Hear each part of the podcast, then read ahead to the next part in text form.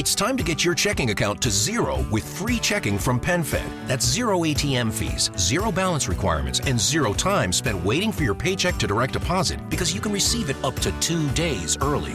Open your account with just $25 and see how big zero can be. Apply online today at PenFed.org slash free checking. Early direct deposit eligibility may vary between pay periods and timing of payer's funding. To receive any advertised product, you must become a member of PenFed, insured by NCUA.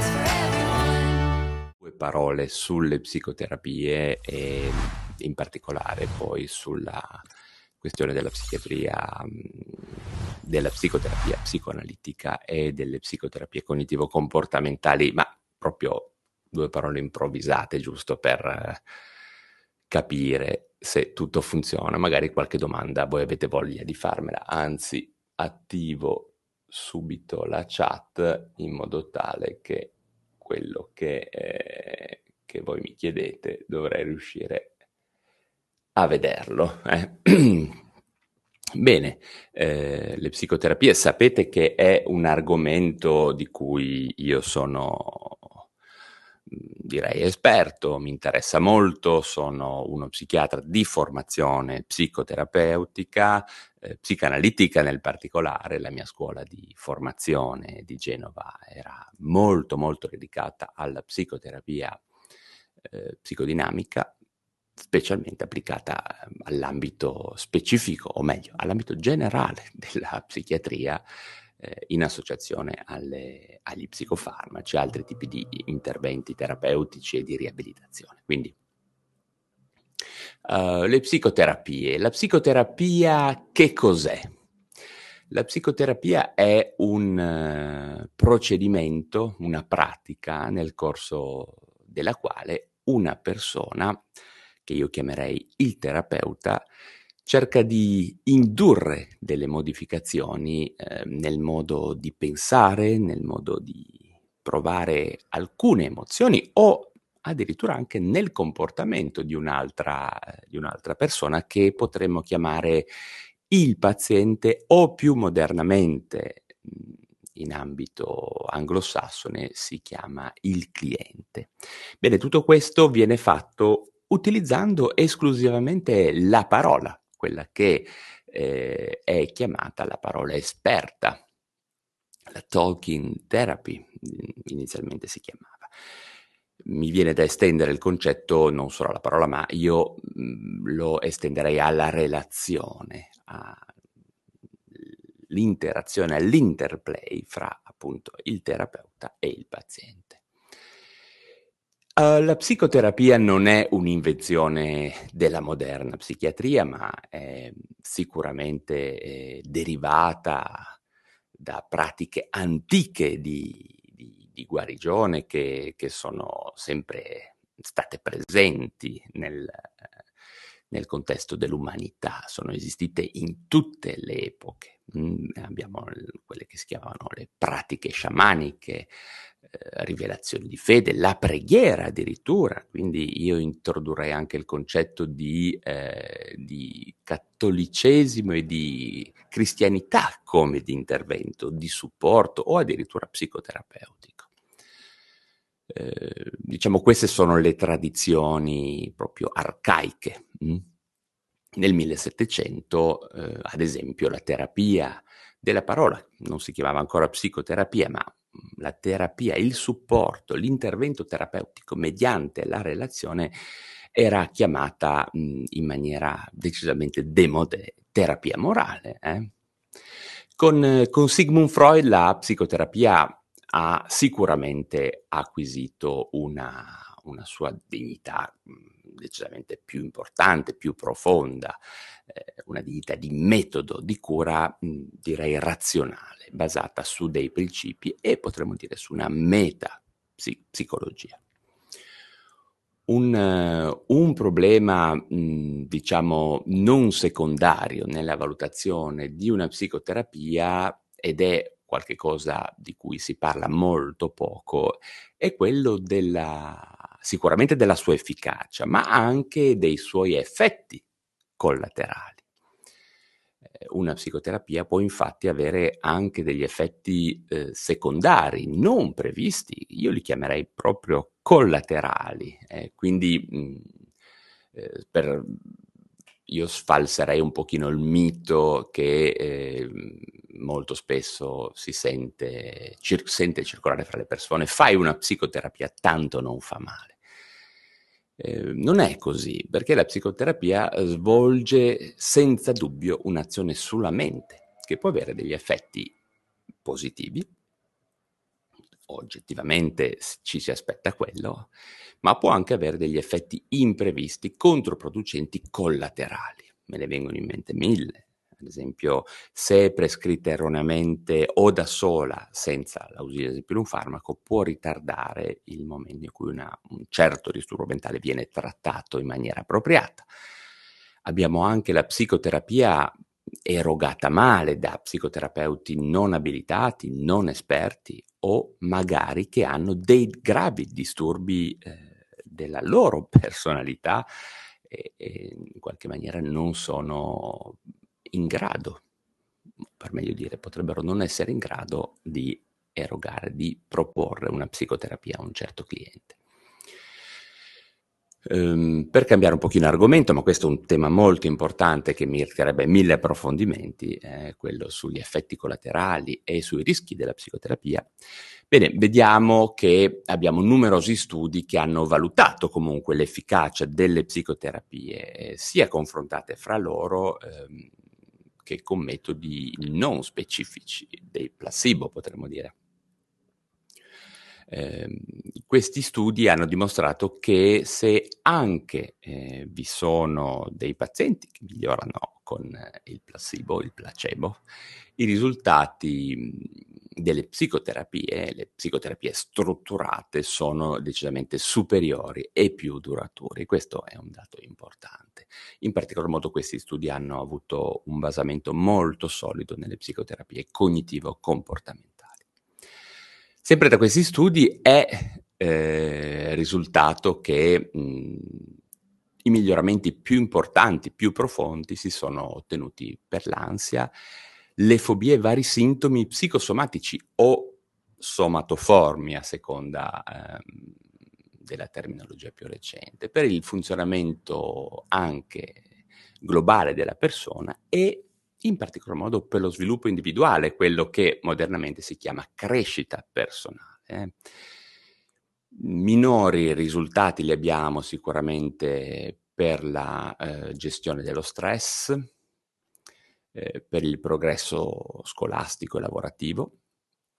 Questo è importante perché in realtà lo stress è qualcosa di molto grosso e in questo caso qua decisamente la lifestyle psychiatry, la psichiatria che mira a modificare alcuni comportamenti disfunzionali è sicuramente più indicata eh, delle psicoterapie, mm, non solo per lo stress ma per molte altre cose, ma in particolare mi viene da pensare quello, quindi la gestione dello stress è più affidata a disposizioni, chiamiamoli, di eh, modifica di alcuni comportamenti. Um, Allora, um, le psicoterapie sono mh, efficaci mh, grazie alle tecniche specifiche utilizzate, che possono essere utilizzate di, di volta in volta, quindi appunto, come vi dirò dopo, psicanalisi, cognitivismo, comportamentismo, ma anche mh, per via di altri fattori, chiamiamoli non specifici. Mh? Quello che è, mh, che abbiamo già accennato prima, la relazione con il terapeuta. Alcuni studi di valutazione, eh, pur avendo messo in luce l'alta specificità e l'efficacia di alcune tecniche, hanno però alla fine concluso che la variabile principale che influenza il risultato di una psicoterapia potrebbe proprio essere la personalità del terapeuta e la sua capacità, la sua preparazione certamente, ma anche la sua capacità di stabilire un valido rapporto terapeutico al di là delle tecniche che egli può usare o afferma o in alcuni casi millanta di usare, perché abbiamo molte persone che in realtà fanno un po' il lavoro dello psicoterapeuta senza averne le qualifiche. Questo spiega in realtà alcuni fenomeni particolari per cui anche un amico, un conoscente, un prete può essere di aiuto. Eh. Tutto questo deriva um, sicuramente da questi fattori aspecifici in cui la relazione può mostrare degli ampi margini di eh, cura nei confronti di una certa persona. Mm? Ma per entrare un pochino in un discorso, intanto spero che si senta, eh, spero che quello che, che sto dicendo si senta bene, che la qualità della voce sia buona, perché è tutto un po' nuovo in ogni caso, se c'è qualcuno che mi sta ascoltando, per piacere ditemelo, mi fareste un grosso favore. Vedo che c'è, c'è uno che mi sta ascoltando su Twitch, c'è una persona, se avesse voglia di dirmi se la qualità è buona, mi farebbe una, un grande piacere. Eh. Bene, per eh, iniziare a parlare di una psicoterapia in particolare, anche un po' in ragione delle mie eh, origini, come formazione in scuola di specialità, io vi parlerei un pochino delle psicoterapie psicoanalitiche. Mm? Quando si parla di eh, psicoanalisi, eh, certamente si finisce quasi sempre con il parlare del capostipite di questa tecnica psicoterapeutica, e cioè di Sigmund Freud la storia di tutta la psicanalisi, ma anche poi di molte psicoterapie derivate e anche forse un po' in generale della psicoterapia è strettamente legata al, alla, alla, tradizione, alla, alla, vita del suo fondatore, eh, del fondatore della psicanalisi. Sigmund Freud è nato a Freiberg, in Moravia, nel 1856, è vissuto a Vienna, dove la sua famiglia si è trasferita nel 1860 e è restato con la sua famiglia a Vienna sino al 1938, quando purtroppo fu poi costretto a recarsi a Londra per scappare eh, dalle persecuzioni naziste, dal, dal, le persecuzioni razziali. Eh, la famiglia di Freud infatti era di origine ebrea e in quell'anno l'Austria fu annessa alla Germania con le conseguenze che ben conosciamo sul piano storico. Eh, Freud è morto a Londra nel 1939 per un tumore eh, alla bocca, e lui era un forte fumatore e era una persona che era chiaramente a grande rischio di, ehm, di questo genere di tumore. La sua storia è molto interessante, molto particolare, mh, mm, interessante anche sul piano proprio del, del romanzo. Eh. Il giovane Sigmund Freud mh, mm, conseguì la, la maturità eh, liceale a Vienna a 17 anni e poi si iscrisse alla facoltà di medicina. Eh. Questa è una cosa interessante perché eh, poche persone sanno che inizialmente la psicoterapia era un predominio dei medici, chiamiamoli degli psichiatri, poi dopo ehm, per la super specializzazione, a mio parere eccessiva, si è arrivati a creare anche la figura eh, poi dello psicologo, dello psicoterapeuta, chiamiamolo non medico, ma inizialmente erano quasi tutti neurologi o appunto neanche psichiatri, eh, quindi eh, derivavano da specializzazioni molto, molto biologiche, al contrario di quello che si poteva credere. Eh. Mm. E infatti eh, anche Freud poi si iscrisse alla facoltà di medicina e dopo la laurea eh, lavorò presso eh, l'istituto, pensate un po' di, di, di, fisiologia della facoltà medica di Vienna e poi presso l'istituto di neuropatologia della, sempre della facoltà di Vienna con il famoso professor Meinhardt. Eh, poi divenne libero docente eh, in, quella, in, quella, in quello stesso Ateneo. In quel periodo Freud condusse delle ricerche interessanti, all'avanguardia direi, nel campo della fisiologia e della patologia del sistema nervoso, ma sicuramente molto lontane da quello che poi sarebbe stato il suo, il suo topic eh, che l'avrebbe poi reso famoso e immortale nella storia della, della medicina e della psicoterapia. pubblicò davvero tanti lavori scientifici, sempre in ambito, chiamiamolo, biologico, e fra l'altro è stato uno degli scopritori delle proprietà anestetiche locali della cocaina, utilizzata poi in interventi di, di, chirurgia, di piccola chirurgia, in particolare in quella oculistica. E certamente la cocaina restò in mente a Sigmund Freud perché poi in seguito la utilizzò, provò ad utilizzarla senza successo, soprattutto per gli effetti collaterali, anche in ambito psichiatrico. Eh.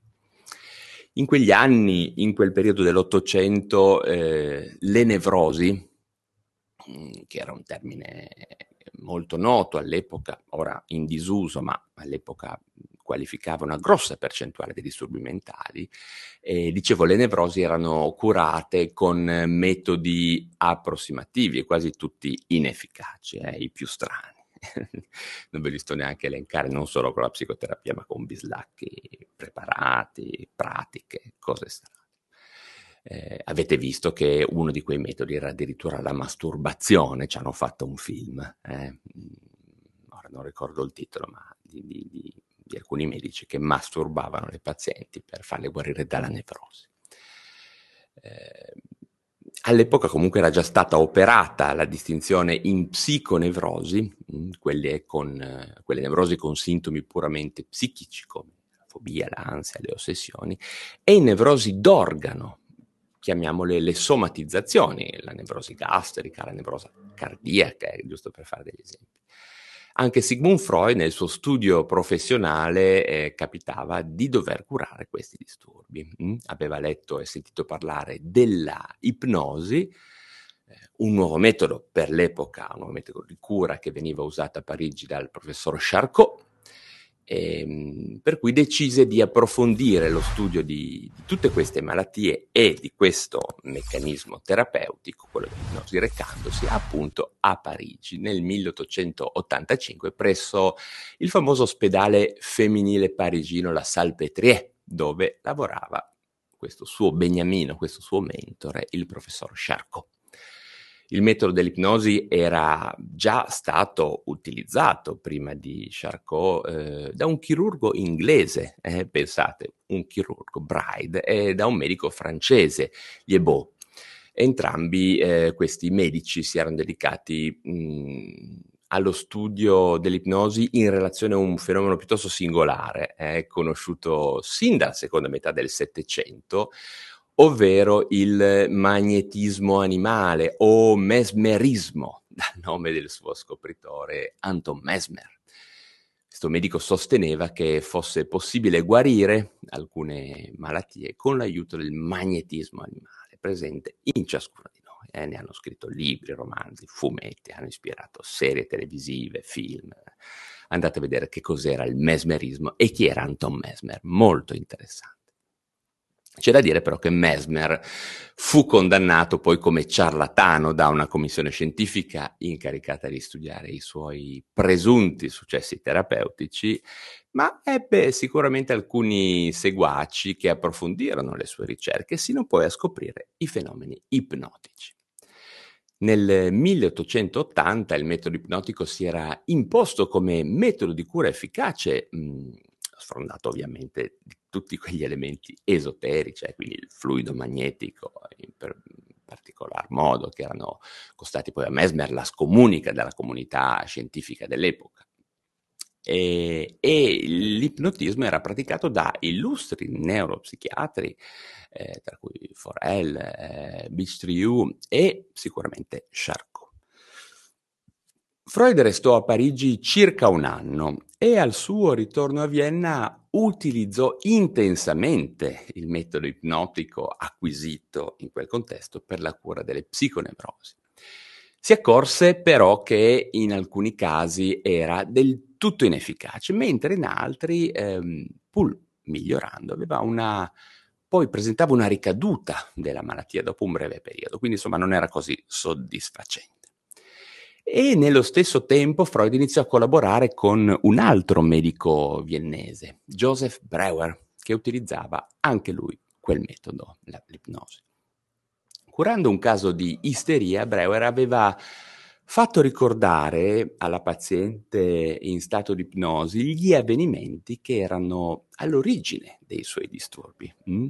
Il fatto di ricordare eh, questi avvenimenti sembrava aver dato al metodo ipnotico una maggiore efficacia, una molto maggiore efficacia.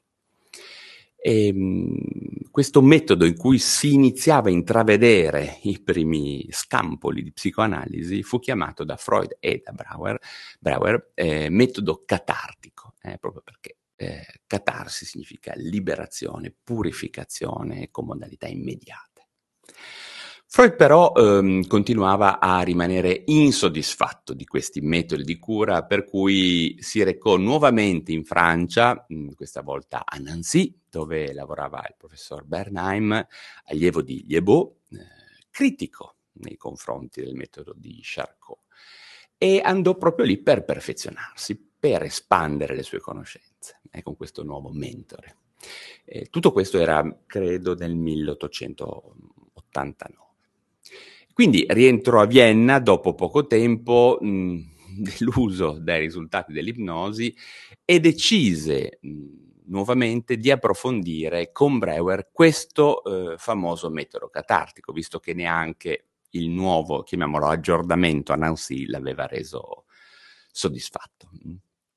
Il metodo trovava un deciso sostegno nelle teorie di un famoso psichiatra e psicologo, eh, potremmo dire ai giorni d'oggi francese, contemporaneo, Pierre Janet, che aveva descritto i, i sintomi isterici come dovuti al distacco di certi contenuti mentali nella coscienza, dalla coscienza del, della persona che li sperimentava.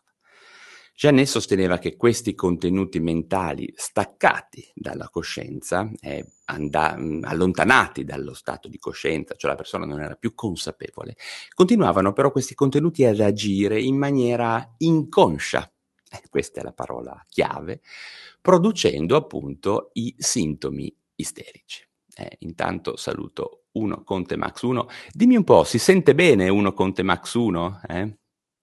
Mi farebbe piacere che me lo dicesse. Bene, eh, sulla base di questa teoria, nel 1895 eh, i due neuropsichiatri viennesi pubblicarono appunto un libro, Studi sull'isteria, nel quale venivano esposte le loro teorie e i risultati dei loro studi. In questo libro si parlava anche... Ehm, sì, sì, questa è una live, uno con Max 1, gli altri, ieri ho fatto girare un po' di video. Eh, dicevo, in questo libro, Studi sull'isteria, veniva um, esposto anche il caso della, di una paziente curata da Breuer, Breuer eh, il famoso caso di Anna O. Diversamente da eh, Janet, Freud iniziò a concepire l'inconscio quindi come un qualcosa di reale eh, e non come un semplice espediente linguistico, non un luogo teorico. Ben presto, eh, in effetti, però si trovò in disaccordo con, eh, anche con Breuer sulle cause del Bro- Breuer, Breuer, Breuer, lo pronuncio sempre male perché eh, insomma sono italiano, con Breuer sulle cause del distacco dei contenuti mentali dalla coscienza e continuò le sue ricerche da solo, in maniera autonoma. Quindi via, via da Bra- Breuer. Secondo Freud la separazione dalla coscienza di alcuni contenuti mentali che divenivano appunto inconsci avveniva perché ehm, questi contenuti erano rifiutati dalla coscienza stessa, potremmo dire dall'io del paziente, in quanto troppo dolorosi o incompatibili con le eh, tendenze, le, la disposizione generale della persona. Il rifiuto e la separazione avvenivano per una specie di, chiamiamolo, automatica, eh, automatico meccanismo di difesa nei confronti di questi contenuti intollerabili, potremmo oggi dire traumatici. Per riportare questi pensieri alla coscienza e quindi in questa maniera far guarire il paziente, bisognava superare le difese del soggetto, eh, che anche queste difese erano inconsce, eh, quelle che Freud chiamò le famose resistenze alla terapia. E l'ipnosi non sempre era efficace in questo lavoro, per cui Freud la abbandonò in favore di questo nuovo metodo di cura, quello delle libere associazioni delle idee, che è divenuto poi in seguito perfezionato il fondamento del metodo psicoanalitico. Nel corso eh, degli anni che venirono, eh, Freud perfezionò il metodo sino a dargli proprio una specie di forma definitiva. Approfondì le sue ricerche con eh, scoperte molto importanti sullo sviluppo sessuale infantile, eh, la struttura della psiche, l'importanza dei sogni come metodo di esplorazione nuovamente privilegiato dell'inconscio, tutte cose che oggi sembrano eh, scontate ma che all'epoca erano assolutamente rivoluzionari. Eh, come avviene una seduta di psicanalisi allora? Beh, in realtà anche oggi, molto, molto, molto schematicamente la seduta psicanalitica si svolge così, il paziente sveglio, disteso su un lettino, su una seggiola, a volte in maniera da potersi però rilassare in un ambiente tranquillo, dopo aver stabilito eh, il terapeuta eh, un rapporto di, di, fiducia con il suo paziente, appunto eh, la persona viene invitata a parlare liberamente di tutto ciò che gli viene in mente, eh, incluso anche i sogni certamente, eh, ma mh, mm, basandoci molto su qui e adesso, quindi in quel momento. Certamente può parlare del problema che lo ha condotto in terapia o anche di altro, senza esercitare eh, alcuna forma di, di controllo da parte del terapeuta o di autocontrollo da parte della persona, una sorta di eh, libera espressione della persona. Eh, bisognerebbe cercare di non essere selettivi o autocritici sui pensieri di, che vengono espressi in, in psicoterapia psicanalitica. In questo modo, prima o poi, emergono dei ricordi collegati al disturbo, chiamiamolo nevrotico per dirla classicamente, cioè i ricordi distaccati dalla coscienza che verranno così reintegrati a livello cosciente e verso i quali si tenterà di attuare una normale elaborazione. Nel corso di, di, di, questo lavoro psicoanalitico bisognerà gradualmente e, lasciatevi dire, cautamente aiutare il paziente a riconoscere le difese verso ehm, i pensieri inconsci, le resistenze e a superarle. E questo nuovamente fa parte del processo di guarigione. La psicoanalisi classica, eh, quella che si chiama anche ortodossa, è quella che eh, si svolge in maniera molto precisa e aderente al metodo elaborato da Sigmund Freud. E poiché può richiedere un tempo anche molto lungo prima di giungere a superare resistenze, a far emergere i contenuti inconsci, molti psicanalisti poi hanno messo mh, a punto nel corso degli anni dei metodi di cura più brevi, ma sempre derivati dalla psicanalisi. Questi metodi più brevi si chiamano psicoterapia, orientamento psicoanalitico eh, o più, diciamo brevemente, psicoterapie psicanalitiche eh, e si differenziano decisamente dalla psicoanalisi classica. La scelta fra, eh, fra, le varie tecniche è legata soprattutto, direi, ai bisogni, alle motivazioni del paziente e anche alle sue possibilità economiche, perché la psicoanalisi è sempre stata una psicoterapia particolarmente costosa, proprio perché duratura. La psicoanalisi classica tradizionalmente richiederebbe almeno quattro sedute alla settimana per un periodo che può risultare anche molto lungo. Invece la psicoterapia psicanalitica, una o due sedute alla settimana per alcuni mesi dovrebbero insomma, spesso portare dei buoni risultati. Ciò che è proprio fondamentale in entrambi i metodi è la preparazione e soprattutto la formazione del terapeuta. Non si diventa psicoanalisti solo studiando teoricamente il metodo psicanalistico, ma soppo- sottoponendosi a, a nostra volta ad una psicoanalisi personale con uno psicanalista esperto, quella che si chiama psicoanalisi didattica, e poi in ambito, chiamiamolo di psicoanalisi classica, se uno decide di andare veramente in analisi, la garanzia del terapeuta serietà e la serietà della formazione psicoanalitica è data, io direi, dalla Società Italiana di Psicoanalisi, che ha sede a Roma. Eh, ricordiamoci in ogni caso che la psicanalisi, ma tutta la psicoterapia, eh, per essere proprio sinceri, è, è come un bisturi in mani esperte, può davvero risolvere alcuni problemi, ma in mani inesperte può provocare seri danni.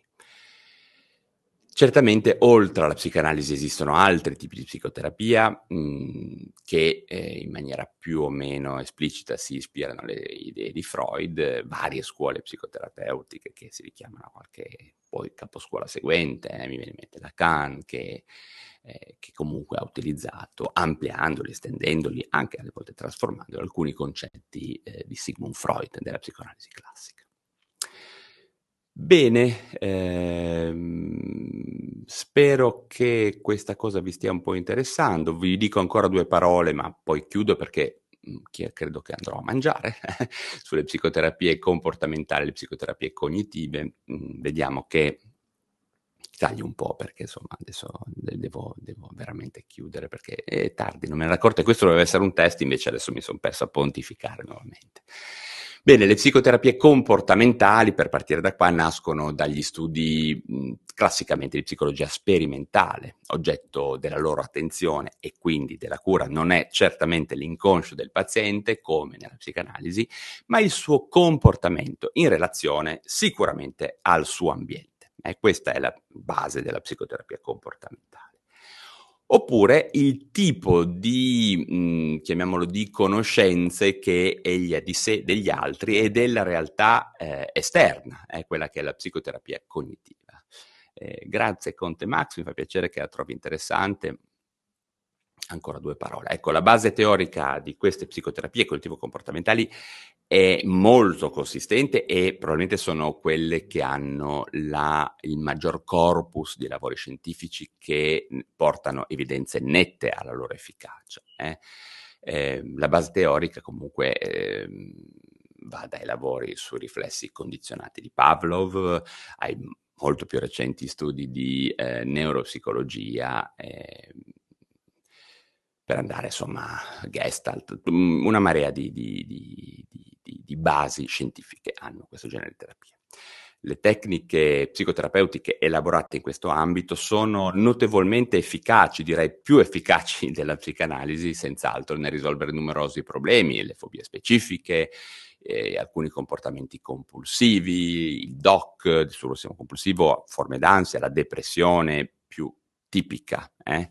le psicoterapie comportamentali possiamo dire che focalizzano l'intervento sul comportamento del paziente, appunto senza considerare quindi i conflitti inconsci e mettendo in primo piano eh, l'eliminazione dei sintomi più evidenti. Non sono psicoterapie che hanno lo scopo di avere una trasformazione catartica della persona, eh, come la psicoanalisi. Molto semplicemente direi che l'ipotesi principale delle psicoterapie comportamentali è che i sintomi di malattia, quindi ansia, depressioni, fobie e tutto il resto, sono stati appresi e ehm, appresi tramite condizionamento e con l'uso di tecniche specifiche si può ottenere il decondizionamento del comportamento negativo, quello che vogliamo curare. Eh?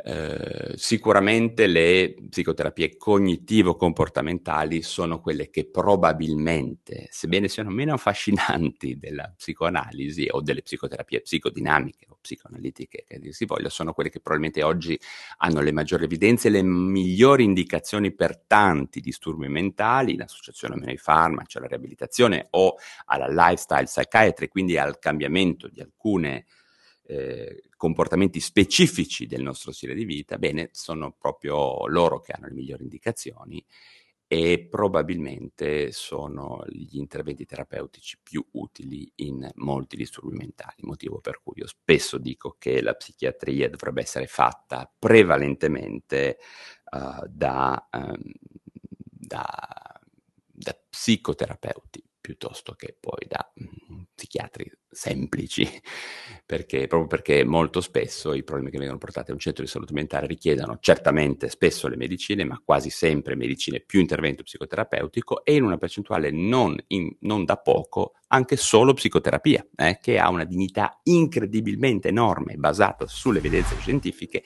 di terapia. Questo è importante eh, ricordarci.